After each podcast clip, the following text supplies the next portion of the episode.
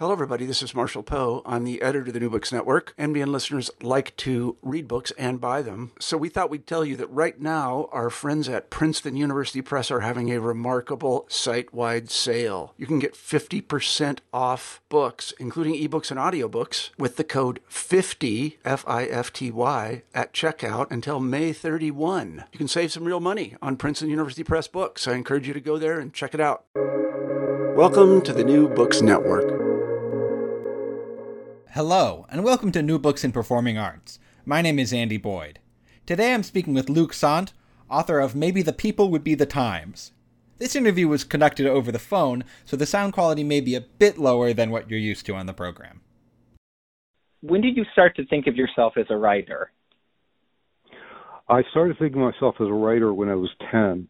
Um, I had wanted to be an artist up until that point, but I was never satisfied with my drawing skills. And that year, I had a great teacher who um, encouraged my writing, told me I had real gifts and that I should stick with it. And I decided to be a writer right then. Um, and footnote, at that time, I'd been speaking English for less than three years. And you were born in Belgium. Um, what yes. seemed strange to you about America when you were a kid? Pretty much everything. Um, you know, I always say it, it was like time travel um, because in Belgium we were middle class and we had a new house, but like you know, similar people in that situation in Europe then, we didn't have central heating, we didn't have a refrigerator, we didn't have hot running water, we didn't have a telephone. Needless to say, no television, um, no record player, um, you know, we bought food fresh for every meal, all this kind of stuff. And we come to the United States, and it's 30 years later in the United States. We're living in the 1930s, essentially, in Belgium, and this is in the early 60s. Um, and in, Europe, in, in the United States, we're much poorer than we've been in Belgium, but we have a car, TV, telephone, the whole nine yards. Um, so it was very, very odd. And also, for that matter, um, I'd go to school shifting back and forth between continents. And in Belgium, the the study stuff we were studying was a full year ahead of what the Americans were studying. So you know, the, it was odd from every point of view. Um, and I wasn't particularly disturbed by it. I I was a tourist. I was enjoying the whole thing. I loved going back and forth, and I loved experiencing the different, you know, when there were great things in one place and great things in another. And uh, it's affected my life ever since because I keep expecting to be able, you know, emotionally expecting, even though not intellectually, to go back to some previous life in that way. You know, I can I can just go back to Lower Manhattan and it'll be the 1979 all over again. But you know, um, but at that time, um, you know, it really um, played mischief with my uh, differentiating between time and space. And do you feel like this kind of helped you as a writer, the sense of not being quite an insider in American culture? Definitely. Oh yeah, I've always been an outsider. Um, you know, I mean, pretty. I, you know, my childhood was pretty isolated because I'm an only child, no first cousins. Um, we came here. We're the, this was a period where there was not immigration very little between um, the uh, the immigration after World War II that ended in the mid 50s, and then the worldwide diaspora, which really began sort of in the late 70s. And in that period between, there wasn't very little immigration. We didn't know any other immigrants, let alone other Belgians. We had no immigrant community, you know. So, um, so I always felt like I was all by myself in every circumstance, and you know, especially since my parents and I were by then living on different planets too because um I adapted to English very rapidly and they just didn't, you know, they didn't adapt to the language or to the culture whereas I could kind of play both sides of the fence. Do you know why they decided to move to America? Yes, um the um the local industry where I came from it's a textile industry that had been in place for centuries, and it collapsed in the 50s.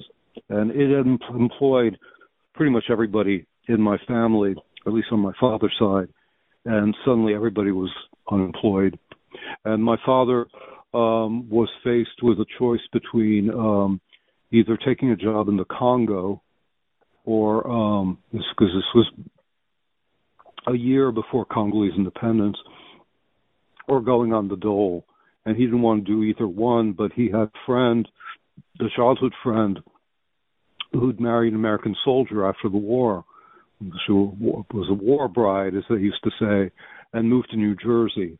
And it's because of them that, because of her, that we uh, we followed eventually years later, um, you know, with promises of uh, yes, it's very easy to find a good job, etc. And uh, which didn't happen, so we moved back, you know. And it's a very complicated story.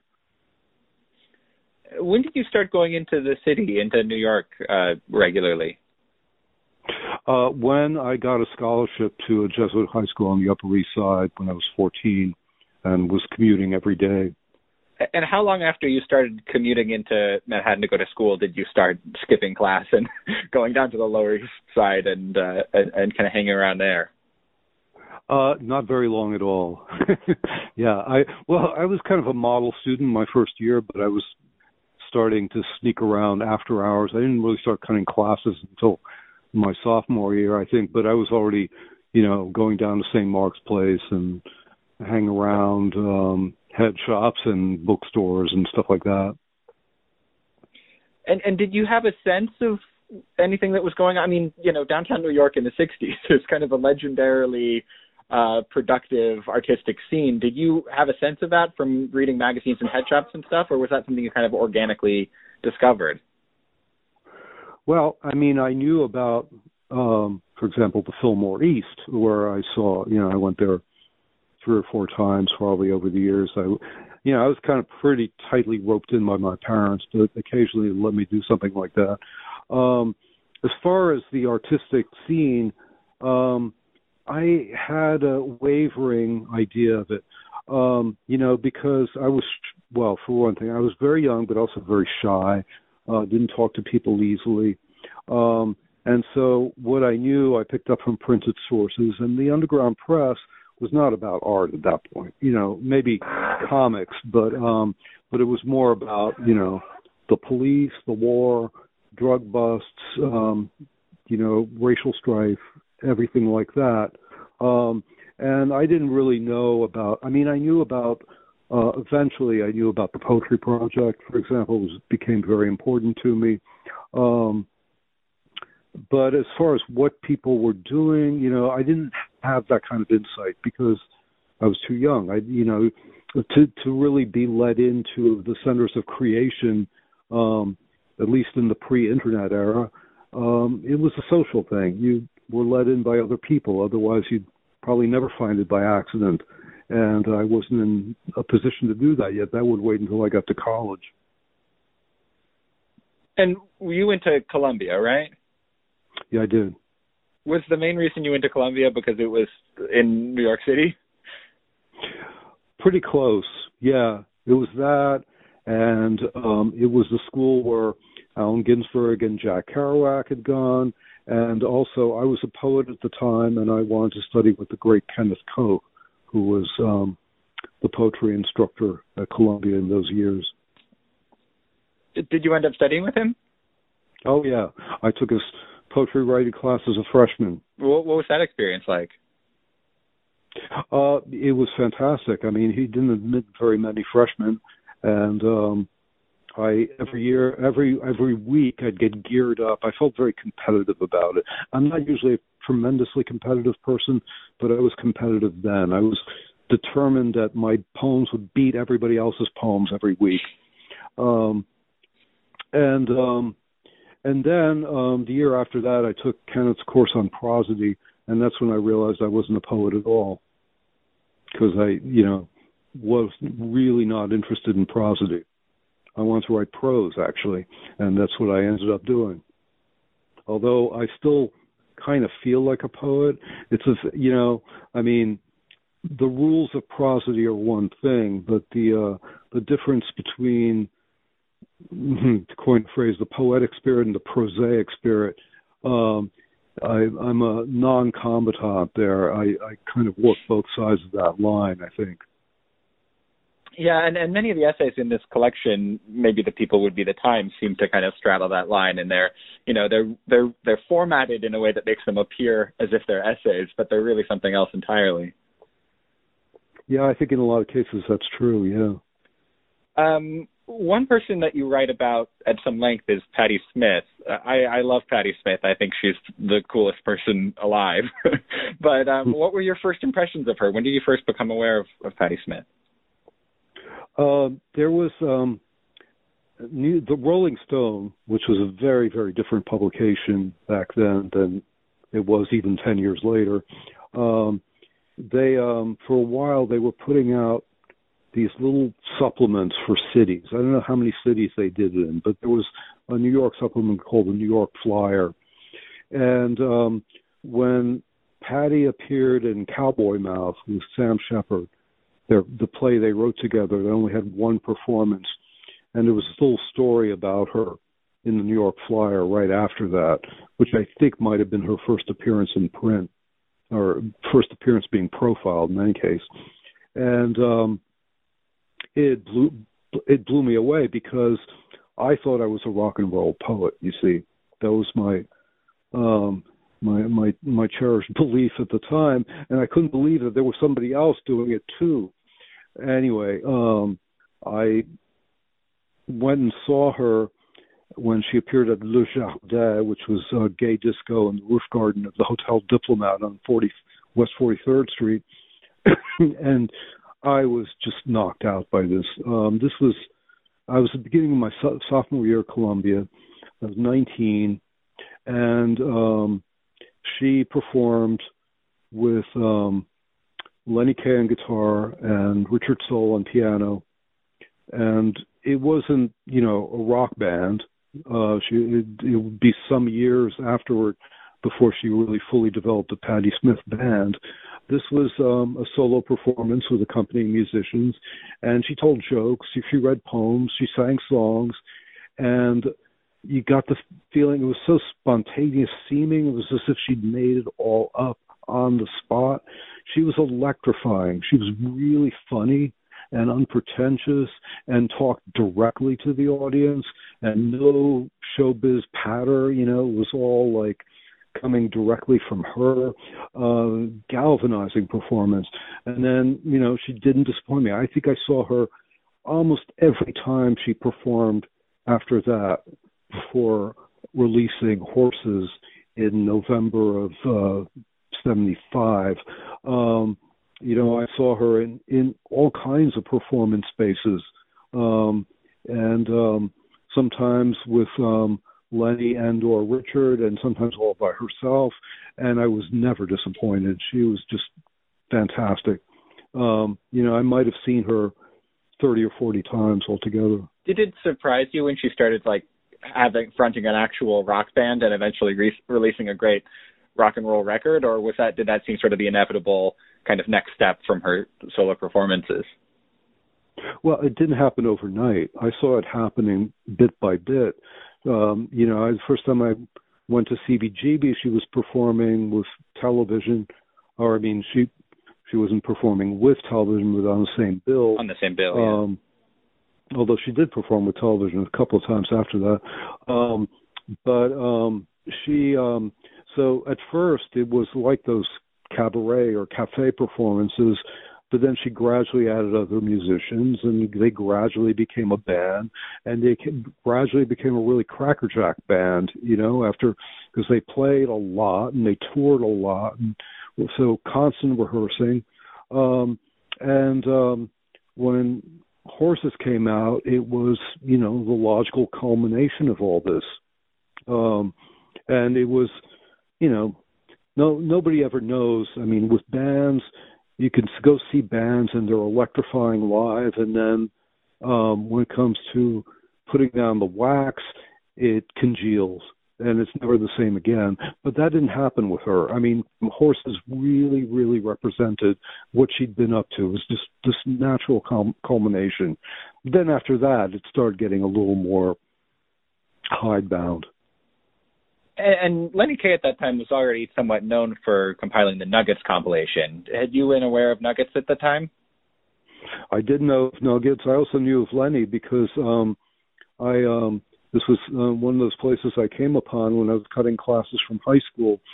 Uh, he worked at the register at Village Oldies when it was on Bleecker Street, and um, and I just go there and, and hang out because he'd always be talking to somebody. He, you know, the clerks. There was him. There was Bleecker Bob, a bunch of other people. excuse me. And then people would just come in to hang out, and they'd always be talking about music. And I got a whole education that way, you know. And um I was I was a regular, and I you know Lenny was very nice to me. Um, as I say, I was very shy, but I did strike up conversations now and then with with him, and he was just terrific. And so when I saw her play at Le Jardin, and it was Lenny on guitar, who I recognized immediately, you know, it felt like, oh yeah, well this is you know it's this is a natural and logical thing that these two people I've been interested in in different ways should actually be collaborating when you were writing at at this time, kind of in the mid '70s, you know, how did how did that connect to you know the kind of music scene. I mean you you write that kind of music was at the center of this community but of, of course there were people doing other things you know painting and writing oh, poetry oh, yeah. and stuff like that. Sure. Absolutely. People were doing all kinds of different things. Um and um you know the idea of everybody starting a band uh, was something that crept in gradually and probably peaked around 1979, 1980, as far as my particular subset is concerned. Um, but before that, um, and probably you know going back as far as I can think of for people my age, um, you know, we first became aware of the music when? I mean, I saw the Beatles on Ed Sullivan, like 1964, and that was a revelation, you know, and and kind of never stopped listening to music after that. And the music was, you know, news that happened every day. That you know, X or Y would release a record that would potentially, you know, change the world, and it just was like that through the from 1965 or so until, um, in my experience, until the early 80s. Um, you know, no matter what other interests I was pursuing, music was always a big thing, followed by only by movies. Literature, you know, then as now, not a very interesting field except very occasionally. You know, very occasionally somebody publishes a book that's like revolutionary, but music was doing this every day. And, and so, when did you start? Um, oh, sorry. No, no, go ahead, please.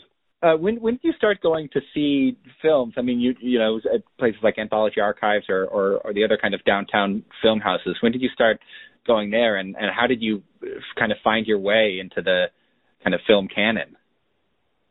Well, um, that that started when I was in high school. You know, I would cut classes to go see movies, and gradually I learned about the history of the movies um, because, well, for one thing, there were at least a dozen revival houses just in Manhattan at that point um, who'd show, you know, they all had their particular leanings. Some of them would show, you know, mainly musicals and stuff like that. You know, some would show European art films. Um, and um, and then when I got to Columbia, there were at least half a dozen screenings on on weekends and at least one or two screenings every week weekday. Um, and people were showing all kinds of movies. You know, you'd see silent movies, you'd see African movies, you'd see um you know the Czech underground. I mean, uh, you know, there you we're being exposed to so many different kinds of movies all the time, and they were always available. And um, besides the stuff that was going on on campus, the stuff that was going on in the city um, was always listed in the Village Voice. So you know that was an easy one stop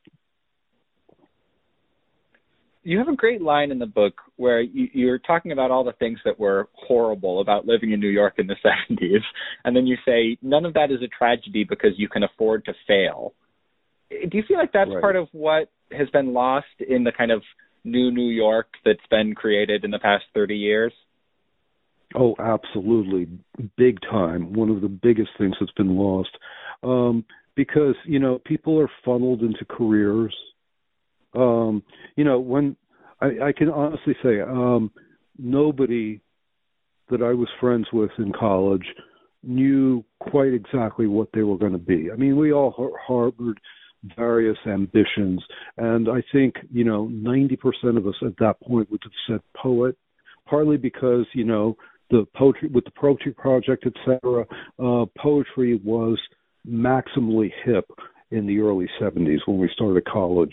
Didn't last too bad, but anyway. Um, but um, but you know nobody ended up being a poet. Um, uh, and you know my uh, my my friend uh, Jim Jarmusch became a filmmaker. You know, my friend Phil Kline became a composer. You know, all these people who I was close friends with, and we talked about poetry and stuff. And I knew they had other interests. I had other interests. But you know, when it came to eventually finding a place to land, something to pursue, uh, it took a few years in most cases, and some people didn't find it until they were in their 30s. Um, and you know, it was absolutely necessary to um, go through your 20s absorbing things, you know, reading books, seeing movies, listening to music, looking at art, and um, and at the same time socializing, you know, and doing various possibly questionable drug adventures and all that. This is all necessary part of growing up and being young and and you know getting it together to put something forth into the world.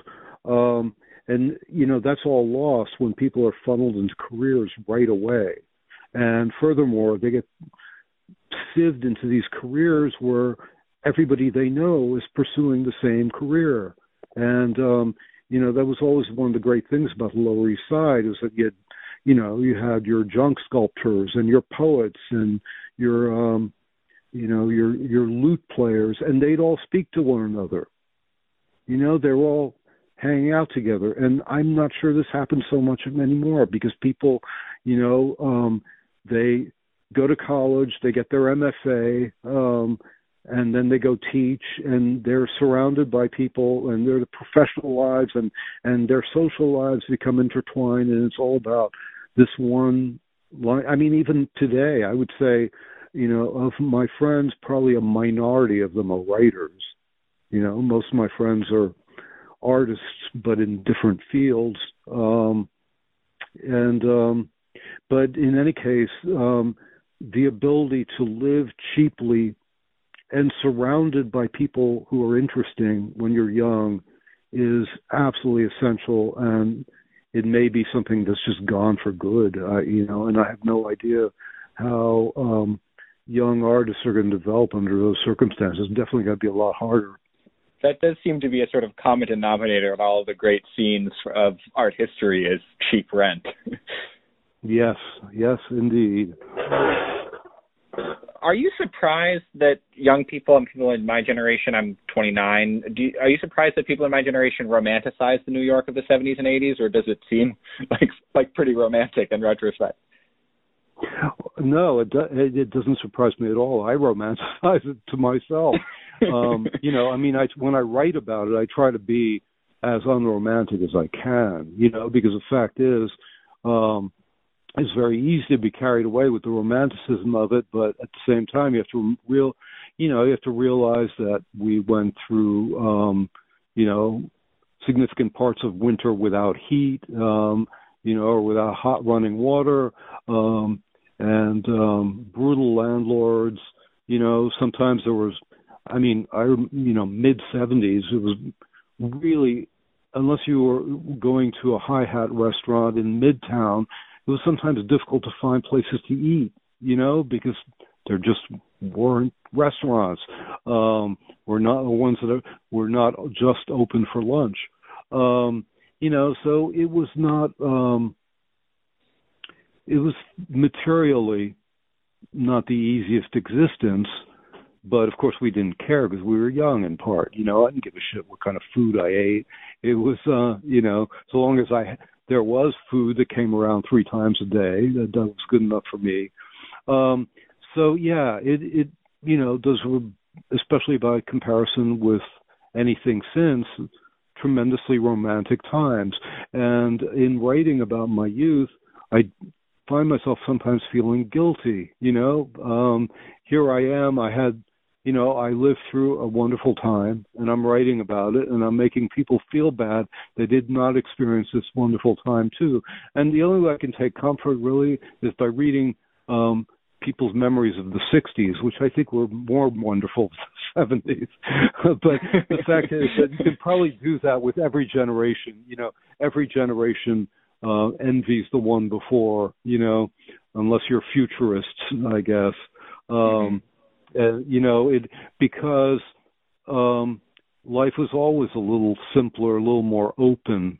You know, I mean, those were simpler times is a very questionable statement about any period in history, but nevertheless, things were more open in part because um, things you know, before Ronald Reagan broke the social contract, many things were easier in general about life. But also, don't forget there were fewer people. You know, I mean, the uh, the whole punk scene in Manhattan in 1975 was what 200 people. You know, it was very small, and you couldn't get to know everybody. You actually could, um, or at least you'd know them by sight, or you'd know somebody who knew them. Um, you know so it, there was greater intimacy um there was less fear less problems with money in general. I mean nobody had any money but um but it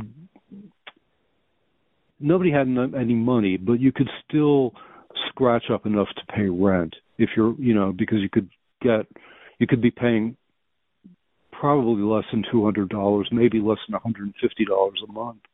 So you know putting in a couple of hours at a book I mean more than a couple but putting in a few days at a bookstore or record store or you know working the door at a concert venue or something like that you could pay your rent. That made things so much easier you know? So it, there's it's a combination of c- convenience and romance i suppose. Do you feel like living in new york at this time gave you any kind of special insight into i don't know for lack of a better term, the underground that you used when you wrote Low Life, which is about the kind of turn of the century underground in New York? You know, I don't think of that as the underground. I mean, my purpose in writing Low Life, well, I had two really. One of them was um I started writing it. I mean, I was the impulse for writing it came when um huge real estate investments started showing up downtown and buildings were being bought and flipped and you know speculation was going on. People were buying shells of gutted tenements gutted by fire you know all this sort of stuff. And um i was afraid that it was all going to disappear without a trace.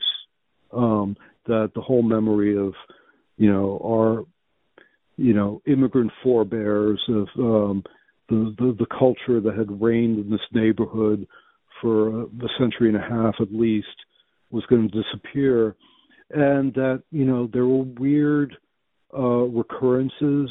There were you know certain physical spaces, certain intersections, certain streets seem to lend themselves to recurring phenomena over the centuries in mysterious ways, and also to declare a kind of solidarity with these people who'd gone before us. You know, the building where I lived when I was writing Low Life, where I lived for more than 10 years, um, had also been the home of one of the women who died in a Triangle Shirtwaist Fire in 1911. Mm-hmm. So, you know, um, it wasn't on the underground. Um, it was the working people. It was the people who don't show up often in history because they are seen as the acted upon rather than the actors. Um, so anyway, that's yeah. I mean, I sure. did gather the the impulse to write Low Life, and you know, did a lot of unconsciously did a lot of kind of pre-research during this time, but um, but it wasn't.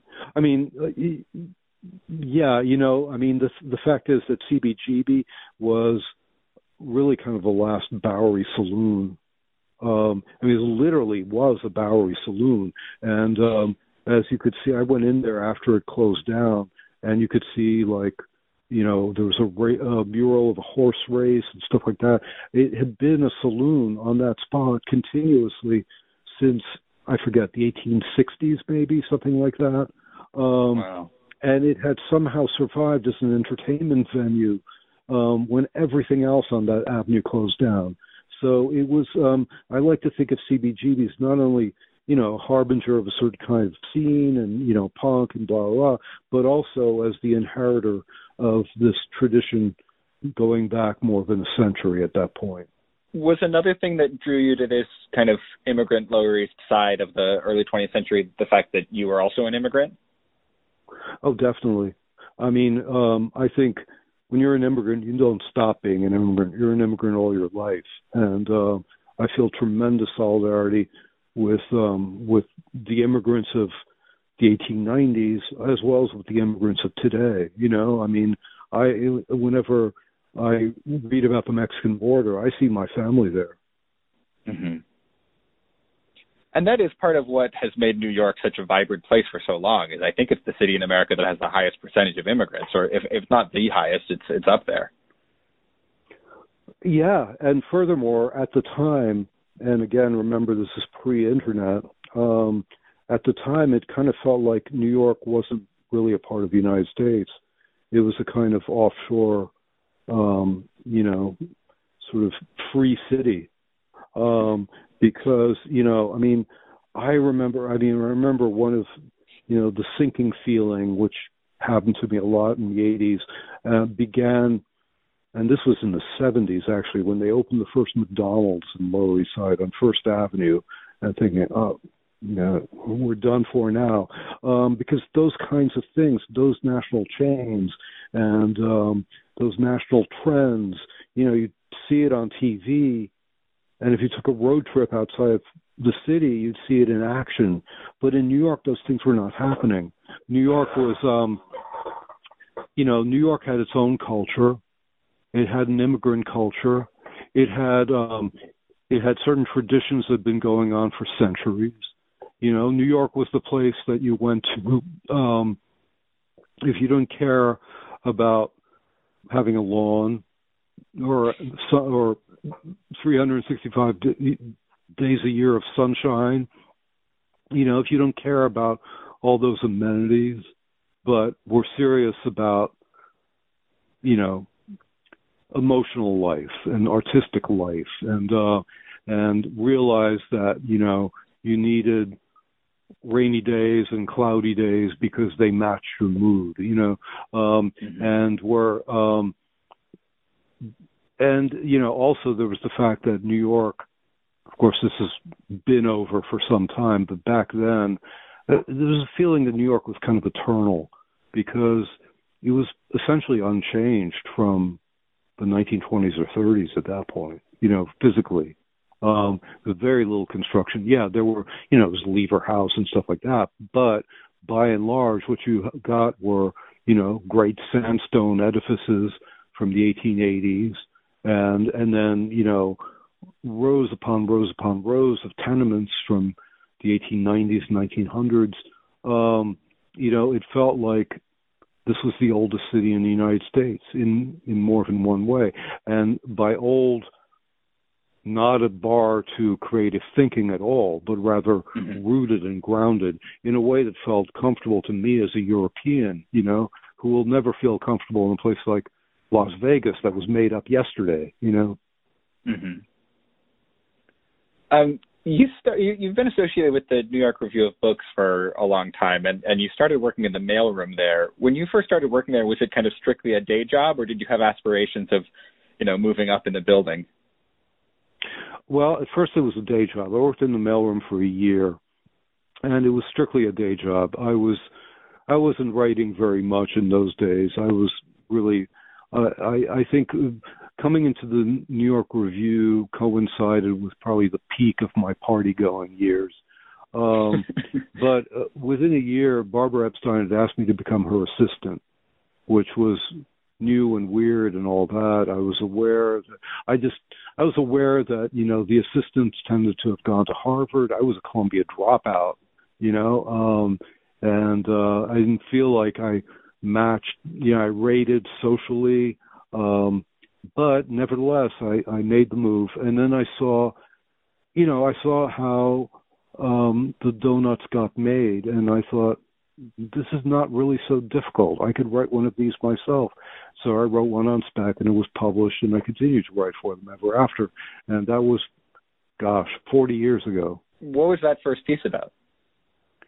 It was about Albert Goldman's biography of Elvis Presley, uh, which I just reviewed. I just read a selection from in Rolling Stone that was, um, oh, I don't know, it was about jockey shorts and his mother or something. I don't know, but it just I thought this is outrageous. It's just like manipulating the evidence. And I wasn't the world's biggest Elvis fan ever, but there was something about what Goldman was doing that was repugnant. So, and I knew that they'd so, sent the book out uh, to a, at least a couple of reviewers who turned it down. So I swiped the book from the review cart and took it home for the weekend and wrote a piece very quickly. And, so your uh, first piece was a pan. Yeah. Auspicious beginnings. Yeah. Um, mm. One of the things you write about in a couple of the essays is sort of crime and detective fiction. Was that an interest that you'd had since like childhood, or is that something you picked up later? Uh, that started in high school. In fact, I was just thinking because I, I wrote a, I just wrote a, piece, a short piece on the Rock Press, and I was thinking about the fact that, yeah, I just I first read about Raymond Chandler and Dashiell Hammett, and James M. Cain in I think in Fusion, which was this Boston um, rock publication from the late '60s, early '70s. So, and then I found them at the public library, um, and um, and that was a you know major revelation to me at the time. The uh, the, the the poetry of crime fiction. Were those guys sort of like? Did they kind of rate in terms of the literary establishment at that time? I'm, I'm not sure exactly. I mean, I'm sure you know people respect those guys tremendously now, but did, was that true at the time, or was it still considered sort of, I don't know, lower class? Yeah, it was. It was not. You know, I mean, um, we uh, during that period, um, it was not. Uh, you, you had nobody on campus examining that, and I, the reason I'm tripping over my tongue a little bit is because I realized that Frank McShane, um, who was um, Hammett's biographer, um, or at least he collected his letters, I think, uh, um, was uh, just then starting the graduate school in writing at Columbia. But I know, I didn't hadn't put the pieces together. I know Frank McShane, didn't know the book until it came out, etc. But yeah, it did feel like something that was going against the grain of the academy at the time. And in fact, you know, popular culture in general was not something that was examined in the academy then, as opposed to what it is now, where um, it's almost it's almost required of faculty members to touch on popular culture, which gives everything a different spin. Mm-hmm. Was that kind of part of? Did that sort of become your beat at the review? That you know writing about popular culture? You write, you also write about uh, kind of vernacular photography in the book. Was that was that kind of what one of the things you brought to that publication? Uh, well, I didn't start writing about I I wrote a few times for the about photography for the review, but that was not my main venue for that kind of writing. Um, but I mean, I did, you know, I mean, I tend to write mostly about more popular subjects for the New York Review, uh, but not exclusively that. You know, I've said, you know, I have um, I have a few other knots on my rope. You know, French culture, which uh, French literature I go back to every now and then. I had a I had a very very broad mandate at that point. So I whatever interested me, I'd write about it, and uh, a lot of it was popular culture because it was fun to write about and was not getting covered, and I knew a lot about it. You know. You you teach the history of photography, isn't that right? Mm-hmm. I do. When when did that when did that interest kind of really start um, start up and and uh, kind of uh, when did you start writing about those topics? Um, well, I've been interested in photography since I was in high school. Vernacular photography is something I discovered through flea markets. Um, especially, there was a giant 24 hour, seven day a week flea market on Astor Place in the early 80s, and that's that was kind of the site of my awakening to vernacular photography.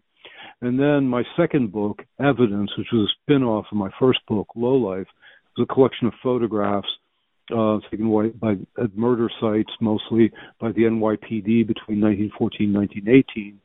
And when that book came out, I suddenly got a lot of requests to write about photography, and uh, it opened up a whole second front for me. And um, I, you know, I got very interested in photography, especially um, anonymous vernacular works, uh, especially from the late 19th, early 20th centuries, and um, that's that just came about. I mean, um, I kind of backed into that job, not really aware that that was going to be um, a major focus for years to come, but it's worked out very well. Do you, so uh, uh, I think one of the things that's interesting to me about writing about photography is that for a long time now, people have said, you know, everyone's a photographer now. But now it really seems like everyone's a photographer. I mean, you know, uh, thinking about Facebook, Instagram, do you feel like that has radically changed photography, or do you do you feel like that's kind of more just a kind of next step in a natural progression of a, an art form that's always had a, a vernacular element? Well, it's a yeah, it's a next step. It's a big step, of course. It feels ex- exponential in terms of just the volume, but you know, people were saying everybody's a photographer now. They said that in 1890 with the the Kodak box, you know, and then with um popularly available roll film in the early 20th century, and then you know with the, the Leica, and then with the Brownie, um, and the Instagram, uh, the um, Instamatic in the 60s. You know, every time people would say, "Okay, well, you know, this further proves that photography is not a real art because everybody's doing it now." Um, photography did not kind of officially become an art in many ways until the 1980s which is when major museums started photo departments. Most of them didn't have one before then. Um, and so this is just another, you know, like I say, it's exponential in terms of numbers, but I see it as just another hop, you know, and um, in 20, 30, 40 years, assuming we have that much longer as a society, um, you know, by then, um, it, whatever we're doing now will seem quaintly like another um, another feature of the dec- you know the landscape of the 2010s and 2020s, um, and um, you know I don't think it will have destroyed photography. It will have expanded it a bit, and um, and certain kinds of social media photography will be um, you know there'll be discoveries made after the fact and we'll begin to see how a certain kind of style grew up without our noticing it you know this this sort of thing. Um you know but and but meanwhile art photography goes on too. Um you know things that look like uh you know i remember when um when digital photography really became a thing. Um and our photography department at Bard, which up until that point hosted mainly um, people who were doing mainly street photography. Um, and then suddenly, nobody was doing street photography. Everybody was doing some kind of digital manipulation. But now we're coming back to street photography again. And in fact, there was a piece about it in the New York Times just a couple of days ago. The, the comeback of street photography. The fact is, it's never gone away. You know, I mean, um, I don't think photography as an art is being harmed by um, the online version. Rather, its vocabulary is expanded, and it's the expectations of that we have for the art form are being changed, but um, but it's all part of the same narrative. Well, Luc Sante, I've already taken up so much of your time, but thanks so much for being on New Books in Performing Arts to talk about maybe the people would be the times. I, I really enjoyed reading it and getting to talk to you. My pleasure. Great, great questions. Thank you.